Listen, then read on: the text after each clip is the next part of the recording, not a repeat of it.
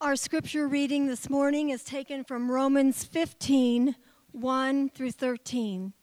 Would you please stand with me as we read the Word of God together? We who are strong have an obligation to bear with the failings of the weak and not to please ourselves. Let each of us please his neighbor for his good, to build him up. For Christ did not please himself, but as it is written, the reproaches of those who reproached you fell on me. For whatever was written in former days was written for our instruction, that through endurance and through the encouragement of the Scriptures we might have hope. May the God of endurance and encouragement grant you to live in such harmony with one another and in accord with Christ Jesus, that together you may with one voice glorify the God and Father of our Lord Jesus Christ. Therefore, welcome one another as Christ has welcomed you for the glory of God. For I tell you that Christ became a servant to the circumcised to show God's truthfulness in order to confirm the promises given to the patriarchs, and in order that the Gentiles might glorify God for his mercy, as it is written. Therefore, I will praise you among the Gentiles and sing to your name. And again, it said, Rejoice, O Gentiles, with his people. And again, Praise the Lord, all you Gentiles, and let all the peoples extol him. And again, Isaiah says, The root of Jesse will come even he who arises to rule the Gentiles. In him will all the Gentiles, will the Gentiles hope. May the God of hope fill you with all joy and peace in believing, so that by the power of the Holy Spirit you may abound in hope. This is the word of God. Amen. Thank you, Christy. As I said in first service, that's, I think, how Paul wanted it read. Bless you, dear. That's how I would want it read, I'll tell you. Amen.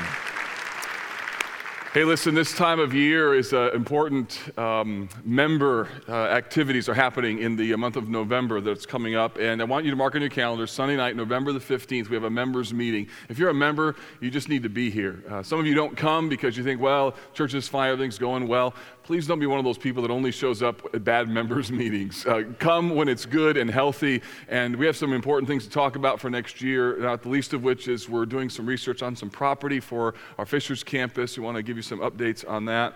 Um, there will also be some important information distributed uh, via the e news and online uh, regarding our uh, next year's budget and some priorities for next year. Uh, there's also some q&a times. If you have questions about the budget our staff would be more than happy to walk you through some things. And those times i think there's six of them or so over the next couple weeks. All of that will be online. We'll have some printed copies for you next week. But if you get the e-news which you should um, you'll find all that information there. So mark november 15th for a members meeting. All right? Romans 15 so grateful i get to preach this text to you today. Let's pray. Father help us now because we are a people whose hearts are set on self centeredness and division. We are easily offended and we think small issues should be bigger than what they are. And we need grace and maturity to know how to think when we're offended and when people are different in terms of their opinions than ours, how to be able to get along and how to make the gospel seen as glorious and beautiful. So help us as a church to grow in the beauty of Romans 15. We pray this in Jesus' name. Amen. On December 9th, or 29th rather, 1972, over 100 people died in a tragic plane accident in the Florida Everglades. At the time, it was the worst disaster in aviation in our nation's history. But what made the crash tragic was not just the fact that people died, it was the cause that was tragic. When the investigators pieced the airplane together, they discovered that virtually nothing was wrong with the aircraft except for a single blinking green light.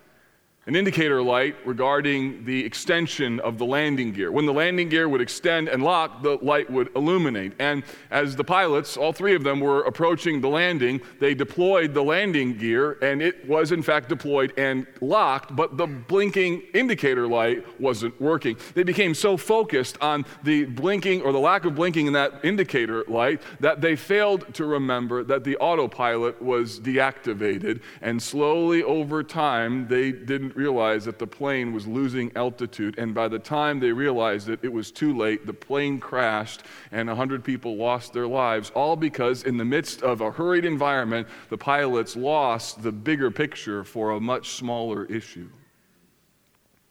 I find that to be tragic, not just in regards to an airplane crash, but some of you have seen churches crash. You've seen marriages crash. If I were to take a poll amongst us as to how many of you witnessed a church split or saw a small group break apart or saw friends divide over a particular issue, that would be a vast majority of us. Some of you are still recovering, in fact, from that very experience, where a minor issue was focused on to such an extent that the bigger issues in life were neglected. I mean, for that matter, have you ever had an argument with a friend or maybe a spouse, and then a week later thought, why in the world did we argue about that? I mean, that was right. But why did we argue? Why did we argue about it? It just seems so small in comparison to the, the bigger picture. The fact of the matter is that human history and church history is filled with all kinds of conflicts in this regard, tensions and divisions that frankly could have and should have been avoided. Today we're back in Romans, and we're talking about the weak, the strong, and what we learned in Romans 14 are called stumbling blocks. Paul's aim in these chapters 14 and 15 is to try and help a church, a, a diverse church, get along. A church that had people from different backgrounds, different experiences, different ethnicities. How do they love each other? And how do they keep the bigger picture of the gospel in view? What's on the line in Romans 14 and 15 is whether or not the gospel is big enough and powerful enough to unite Jews and Gentiles together. And for our church, that question sounds like this Is the gospel big enough, still big enough, to unite all of us despite our differences, despite where we come from, despite our preferences, despite our histories? It's an important question. Is the gospel big enough? Now, it's been a while since we've been in Romans. Let me give you a, a brief summary of where we've been. The problem in Romans 14 and 15 was likely due to Jewish converts who'd come to faith in Christ, but they were having a difficulty leaving behind some of their traditions related to the Old Testament covenant. Things related to what kind of meat they should eat, whether or not they should drink wine, and the celebration of certain days. What was happening is that pride was dividing the church as non meat eaters were judging those who were eating meat. How can they eat that meat? And the meat eaters were disdaining the non eat eaters as old fashioned and backwards. Two principles emerged from Romans 14. First, verses 1 to 12, we are to welcome one another despite our differences. So, the posture of a believer's life is open arms. I welcome you. I love you. You're a brother, a sister in Christ. And the second principle, found in verses 13 to 23, is that we are to be considerate of one another in our preferences. And this is mostly geared towards those who have more liberty in what they do. In other words, you can't just do what you do without concern for how it affects other people. You can't just have your freedoms without thinking about the impact on people around you. What Paul did is he pointed to both groups of people, to the strong and to the weak, to the meat eaters and the non eat eaters. He pointed to both of them towards lower level spiritual values or more foundational principles. He points them to their conscience, having the right response to who God is inside of their souls. He, he points them to not judge each other. He points them to not putting pressure on the weak brother. Don't put stumbling blocks in front of them. In other words, those who have more freedom ought to at times be willing to restrict their freedom in love for someone else because at the end of the day, their freedom isn't ultimate. their love for that person, and as we'll see, their love for the gospel is. At the heart of what is happening in Romans 14 is a very important concept that I called theological and ethical triage. The idea is not just knowing what you know, but knowing in what order of importance it is. I showed you a chart a few months ago or a month or so ago regarding absolutes, convictions, and preferences. And the key is understanding what's an absolute and what's a preference. An absolute is something that defines the central reality of what Christianity is. A preference doesn't define Christianity. Legalism is taking a preference and making it an absolute. Liberalism is taking an absolute and making it a preference. A few days ago, I received an email from one of our missionaries who sent me this chart, which I think actually does an even better job. It's a little more robust. The center is what are the things that are essential for salvation? Then, what are the things that characterize historical Christianity? And then, characterize traditional orthodoxy and then denominational orthodoxy. What are things that are important but not essential? What are things that are just not important? And then what are things that are just pure speculation? The key is what issue you have and where you put it in terms of that target. You see, understanding these things helps us with our definition of maturity. I trust you know that a mature person is not just someone who knows a lot. It's a person who knows what's actually really important. By the way, a mature person is also someone who's easily edified. Immature people can only be edified by particular things. For instance, they got to have a particular person speaking in a particular way, or a particular song, or a particular style, or a particular thing. And if you're really narrow in terms of what you can be edified with, you're probably immature. I find that the more mature a person is, the more widely they can be blessed and encouraged. They don't care if the young guy gets up and preaches and doesn't do a great job or if his outline isn't clear. They hear the word of God and they just love it. They can be blessed with anyone. And the beautiful thing is, is that a mature person knows not only what they know, but they also have worked through what is the order of the importance. That's hard work, and yet it's really important work because the labor to bring the body together it's not only worth the effort because of love and also the gospel, but sometimes it's even worth limiting your own freedom because you love something more, namely the brother, namely the church, or namely the gospel. What Paul does now in Romans 15 is he's bringing this section to a close. He's going to talk about the idea of harmony. And how do we live in harmony together? He's, he's summarizing the themes of Romans 14 now in chapter 15 with the idea that we're coming to close here in Romans 16. So we've begun our descent in the book of Romans, and he's going to connect this idea of welcoming one another with the beauty of the gospel, which really is the theme of Romans in particular. So, four things the acts of harmony, the source of harmony, the goal of harmony, and the plan of harmony. Let's look at each of these. First, the acts of harmony, verses 1 and 2. We who are strong have an obligation to bear with the failings of the weak. Notice that Paul places himself in the category of the strong. He places himself in the category of the meat eaters. And yet, he puts the onus on the strong. So he's going to speak to the strong, those who have more freedom, because they may have more freedom, but they can't have more freedom in regards to everything that they do without concern for other people. We who are strong have an obligation to bear with the failings of the weak. Paul acknowledges that the weak has they have a failing, they have a weakness. And then he says, and to not please ourselves. So the strong brother has a twofold obligation. In the first case, the strong are to bear with the failings of the weak. What does that mean? The word bear with means more than just tolerate, it means to really help one another, to come alongside each other, to to encourage one another, to kind of bear the load. In other words, someone else's weakness is something that you come along and you don't roll your eyes over it, you don't get disgusted about it, you don't write somebody off, but you come along and think, how can I help this person? How can I help? How can I have compassion for them? As I used to say in my last church, we have to love them more than we hate where they're at. Got to come alongside. How do you help them? Interestingly, Paul uses the same word in Galatians 6 2, a text that Pastor Andrew is going to preach on in November on bearing one another's burdens and so fulfill the law of Christ. The word is also used in Matthew 8 17, where it says that Jesus bore our diseases. So the idea is someone's got a preference and it seems a little out there, and you come in contact with them. They're part of your small group. They got a little hang up with something. How do you treat them? You just kind of write them off? Avoid them? Talk to them with disdain? Paul says we are to bear with the failings of the weak. We're to do more than just tolerate, we're to actually help them.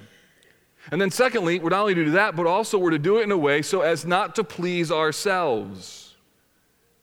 You think about it, self centeredness is often the root of division and disunity. Whether it's a friendship, a marriage, a small group, a staff, or an entire church, a lack of concern for others is often at the heart of division and always contrary to the gospel. So, therefore, the command here and the way that the brother is supposed to act is he can't write off his weaker brother's challenges. So, in order for the church to be a place of harmony, we have to value something more than our little pet issue. We have to value what it means to be the church and for what it means for you to be connected in your life to someone else.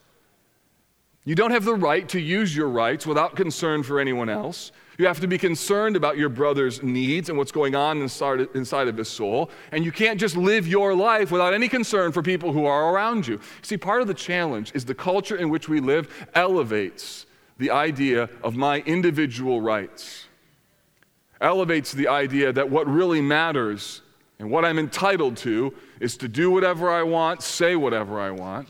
And then you combine that with a general, across the board in evangelicalism, a low view of the local church where a church is just a place that you come to, it's the place you come and get stuff and you get spiritual resources, then you go back out. And what you have is a ripe environment for people to come into church week after week, have self centered mindsets, self centered attitudes. Then you add a wicked heart to all that equation. And it's no wonder there's challenges, especially in our culture. One of the reasons why I think church membership is important is because it acknowledges that my relationship with Christ is not just about my personal relationship with Christ. It lays a stake in the ground and it says, my Christianity isn't just about me. There is a people to whom I belong. That a church is not just a place that I go to, it's a people that I've identified with. Being the church means that I'm fundamentally concerned about others. You see, I think that God puts people in our, puts people in our lives because He wants to work out this bearing with one another. There are people in your small group, perchance, that you don't get along really well with. And you know what? I think they're there by divine design. I think God placed them there. And what will happen? You leave your small group, you go to another, guess what? Those folks are going to show up. They're not going to stalk you. It's just somebody else with a different skin, different attitude, different heart. But you're like, whoa, that dude found us, right? I mean, I, I, left one church and came to another, and a couple people followed me in your bodies, right? And so like they showed up, right? And I think what God does, He brings people into our lives because He wants us to learn something, and it's this that part of having a relationship with Christ means that we get the privilege of bearing with one another's weaknesses.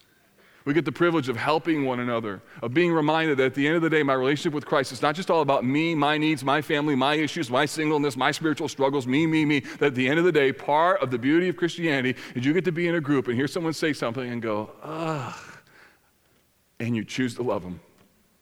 And you help them grow, and you help them in their walk with Christ. Now, verse 2 counterbalances this focus on the weaker brother because verse 2 says, Let each of us please his neighbor for his good to build him up. In other words, the whole world doesn't revolve around the weaker brother. So there comes a point in time when that weaker brother needs to grow up. And so you bear with them and you encourage them, but the goal is not just to please them, but to please them so he could then grow up. That's the point. There's some of you who would be dangerous in this category of making your life's profession the weaker brother. Always bringing up this single pet issue, the single pet issue, the single pet issue. No matter what you're talking about small groups, it always goes back to this issue over and over and over. And eventually, people, while they'll bear with you, eventually, brother or sister, you just need to get over that issue. You need to grow up. That's the point. That the stronger brother's not allowed to run roughshod over weaker brothers, but weaker brothers aren't allowed to always bring up this issue and hold everyone back forever. The point is this both stronger and weaker brothers can be very self centered, but in different ways. So let me ask you some questions. Does this tone and heart fit with how you think about relationships within the body of Christ and even within our church? Do you think this way that you've come to a people today? Have you made your pet preferential issue something that is more important than it should be? I mean, you may know where it falls on the theological triage scale, but on the emotional scale, it's like right in the middle. Are you dismissive of people who are struggling with their petty issues or those who you think are kind of old school? Do you have no toleration for that? You just kind of write them off? I, am not talking about that. Do you have any patience for people who are working through the stuff that maybe ticked you off five, ten years ago? Do you have any friends who hold different convictions than you? Do you have any awkward moments where, now, I know you see this this way and I see this this way. I still love you, but let's, do you have anyone who's like that? Or are all your friends, do they all think like you, talk like you, act like you, walk like you? If that's your group, run. Because that's a cult, right? You need people who are different in order to shave off the rough edges.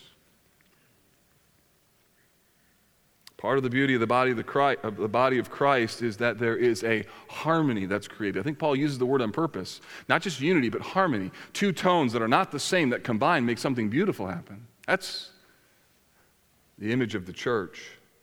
The church is messy. I get it, and yet it's a beautiful mess. That's the acts of harmony. Here's the source. So, why in the world would people spend all the effort and energy to try and make relationships work. Why would Jews and Gentiles worship together? Why not just segregate them? They're so different. Well, see what the text says. Here's the source For Christ did not please himself. Usually, when you see the word for in the Bible, it's giving you a reason for what was just said. So, for Christ did not please himself, as it is written, the reproaches of those who reproached you fell on me. So, there's going to be two sources. The first source is the work of Christ. So, when a person has a relationship with Jesus, it changes everything, including how they see these issues. So, you can't do theological triage well unless you understand the beauty of atonement through Christ. He says, For Christ did not please himself and then he quotes Psalm 69, a classic text on the suffering of the Messiah. And he says, The reproaches of those who reproached you fell on me. In other words, Jesus took our sin, which was a reproach to God. So Jesus took the reproach, the offense that was directed to God because of our sinfulness.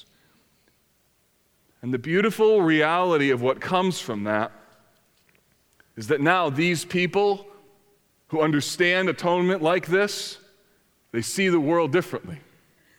So, how do you get along with people who are different than you? How do you deal with the awkwardness of feeling like I'm being judged? Or how do you feel like the awkwardness of I don't know how to deal with this? You are reminded that of all the things you've had to bear, it's nothing like Christ bore for you. And so when you get in your car and you're complaining about somebody and how they acted or what happened, maybe even this morning, you just remember all of the complaints levied against you that Jesus wiped clean because of the gift of his body on that cross for you.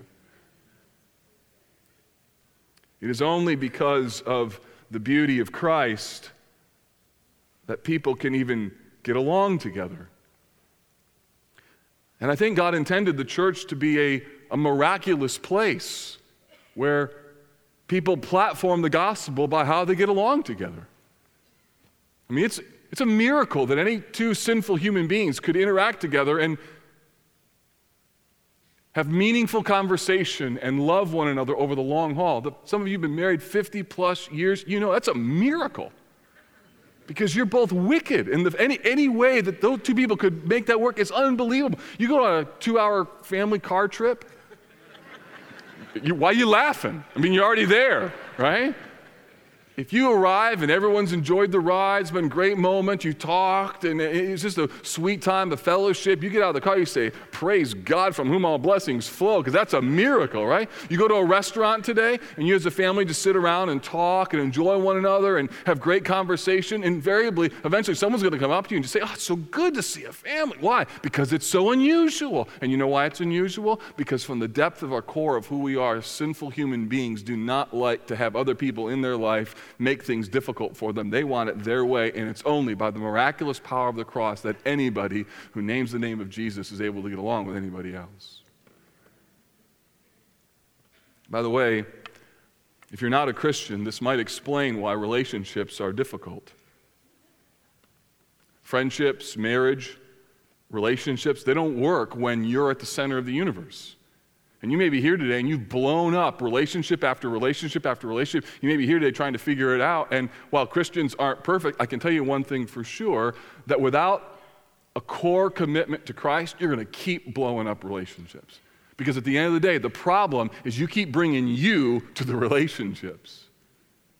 And until God changes you at the heart level, by you repenting of your sins and saying, Jesus, I'm done with me, there's no hope. That's why the Bible says that you're only to marry in the Lord. Because two people who don't have the same relationship with Christ, they can't get married, they can't date.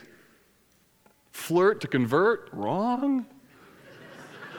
It's a bad idea.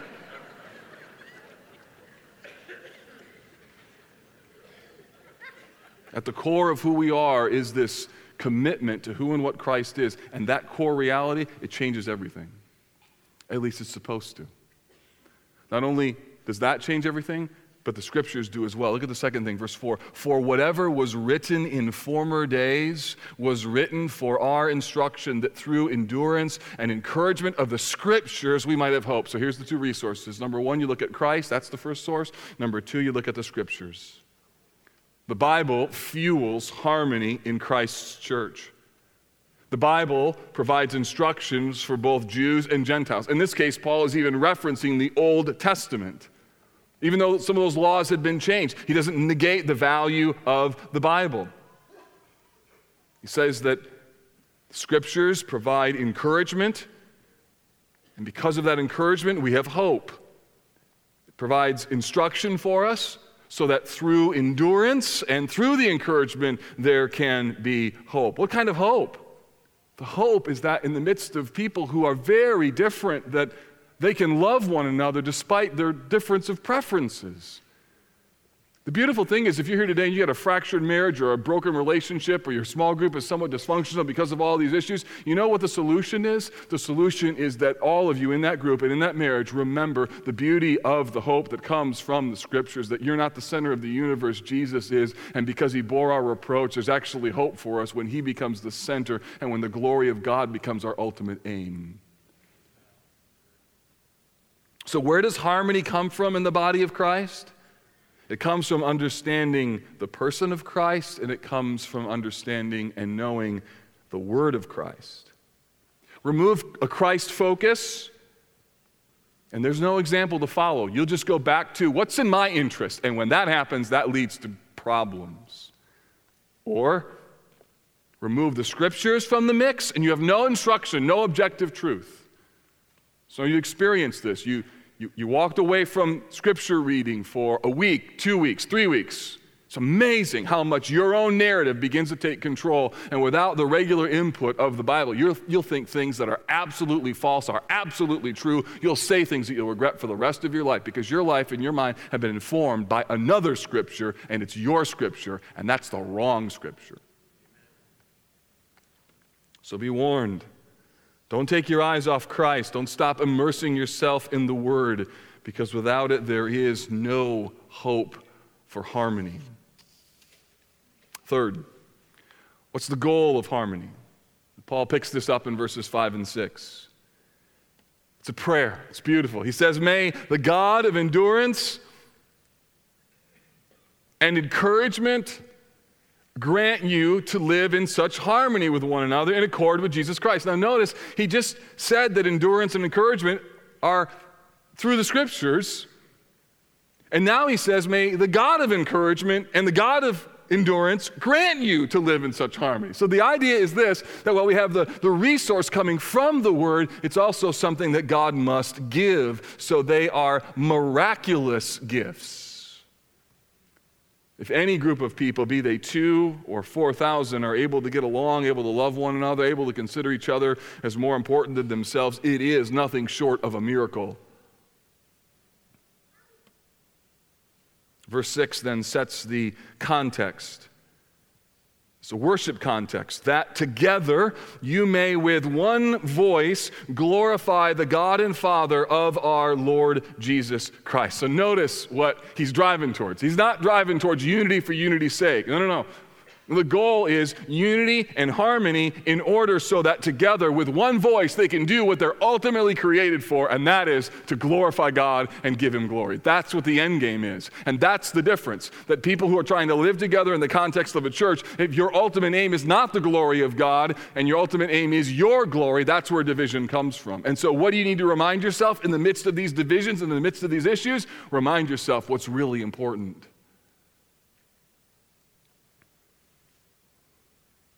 Paul is laboring for the kind of worship that comes as people from all walks of life come together and with their collective voice give honor and glory to God. Charles Spurgeon in 1863 in a sermon called The Power of Prayer and the Pleasure of Praise says this United praise is like music in concert.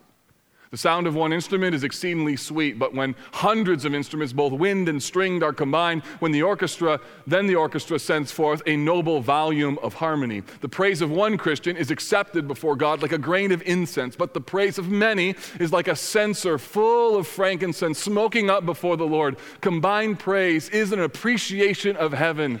For in that general assembly, they all, together with one heart and one voice, praise the Lord. 10,000 thousand are their tongues, but all their joys are one.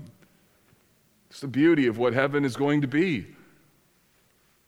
And Sunday morning is supposed to be a little taste of that, and your small group is supposed to be a taste of that. And you're hanging out with another brother, comes from a different walk of life, or a different background, or different socioeconomic status, a different racial category. All those things are designed to say something marvelous that there's something bigger than humanity here. It is the glory of God. We exist for that beautiful glory.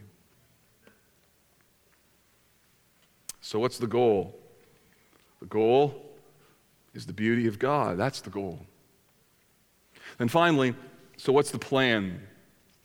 Verse 7. The final aspect of harmony in the body, Paul now connects to the bigger picture plan of what God is doing in the gospel.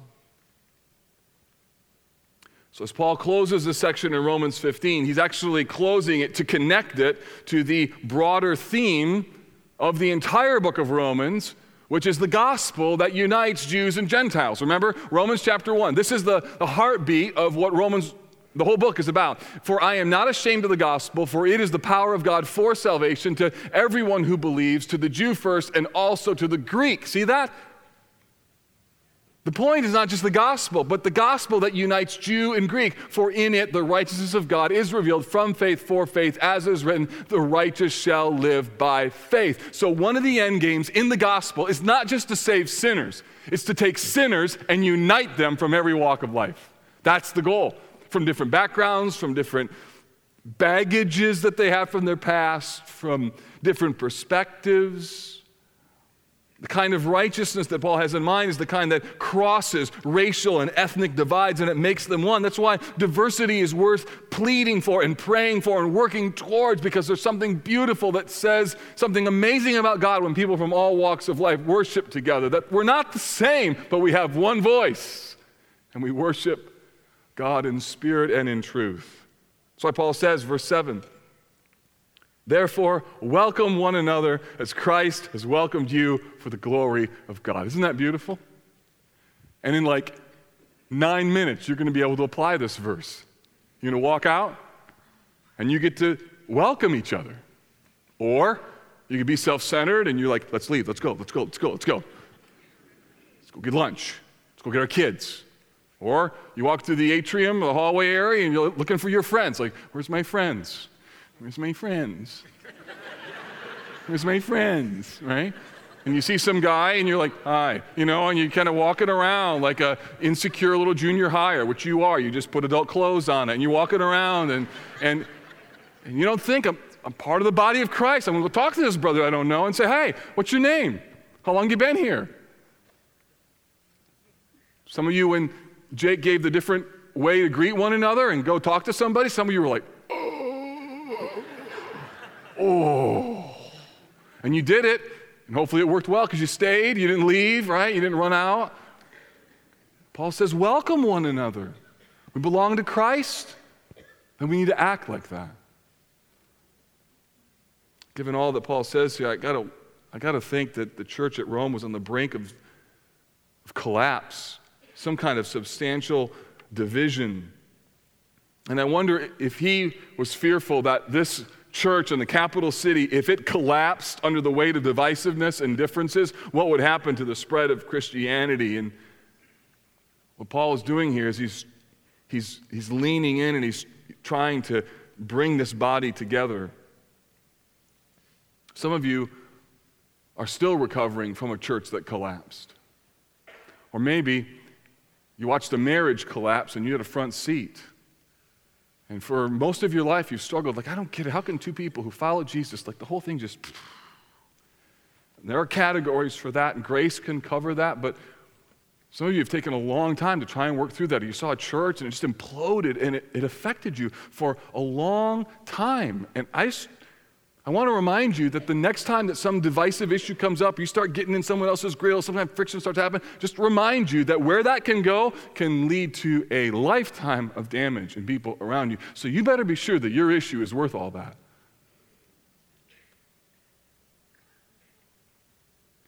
What Paul does in verses 8 to 13 is he connects it back to the gospel. Because what can happen? You can gut the gospel. You can diminish the beauty of what Jesus paid for.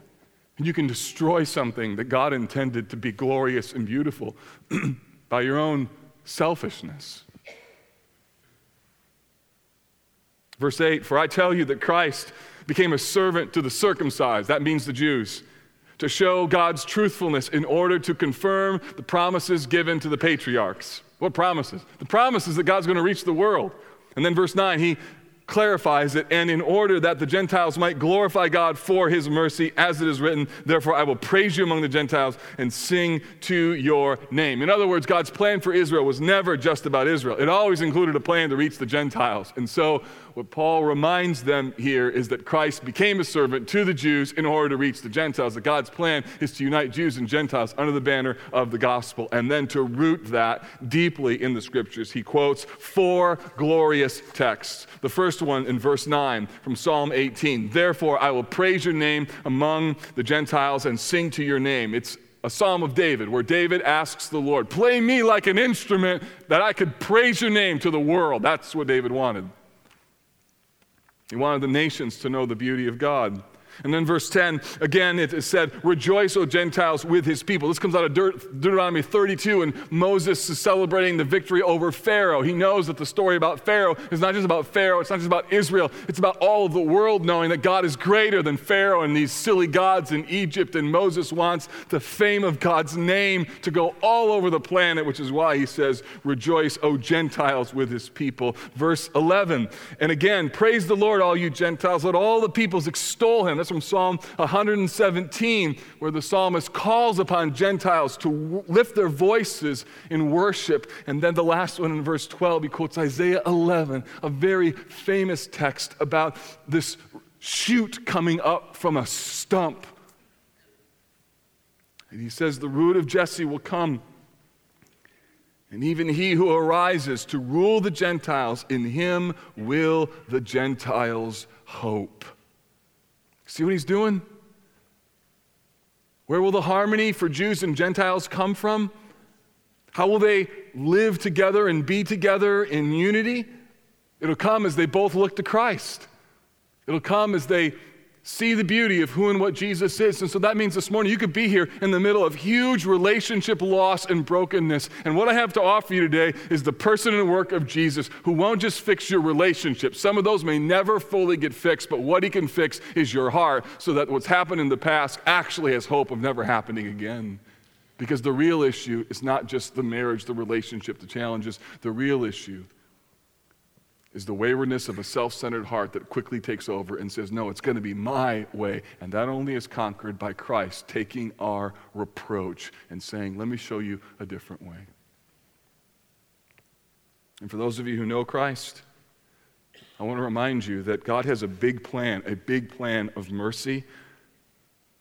And we're called to be considerate and to welcome one another because we see the big picture. And so, my question to you this morning would simply be in your relationships, if you're married, in your marriage, if you're single, in your friends that you have, in your small group, in your Sunday school class, in this church, do you have a big view of mercy? Do you have a big view of the gospel? Do you see how it all connects into God's plan to bring us together? And can you either limit your freedoms because of your love for that plan or get over your petty issues in love of that, God, of that plan can you have a heart like what Paul is angling for here that if Christ has so welcomed us, should we not also welcome one another? That's the question. And the answer is of course we should. For God's glory, we should. For Christ's sake, we should. For the sake of the gospel, we should. And therefore, I will embrace my brother and sister in Christ despite our differences, because at the end of the day, this is not about me, it's not about you, it's not about our church. It's about the beauty of Christ being displayed over all the earth. And that's a treasure worth holding, elevating, and protecting, even if it means I'm not the center of it. Paul ends, may the God of hope fill you with all joy and peace in believing, so that by the power of the Holy Spirit you may abound in hope. What hope? The hope that people from different walks of life can actually get along and love each other for the long haul because they treasure Jesus. That's the hope. And God can do it. He already has through Jesus. Let's pray together. Father, we recognize today the reality of our own sinfulness, the ways in which it is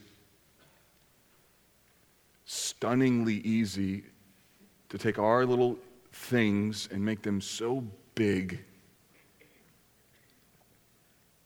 And so, would you now forgive us for the ways in which we have made our issues the center of everything, and at times, even at great cost of the gospel or your name, just ran roughshod over people or what it even means to be a Christian. Would you help us to be a people who are filled with hope because of our confidence in Christ? Thank you that you bore our sins. And if you've so welcomed us, help us to welcome one another. Now, church, with your head, heads bowed and your eyes closed, we just want to take a moment as we close to give you some time, about a minute, just to ask the Lord, God, where does this apply in my life? Where do I need to be more gracious? So I'm going to give you about a minute just for a time of silent prayer. When you hear the music, you can be dismissed.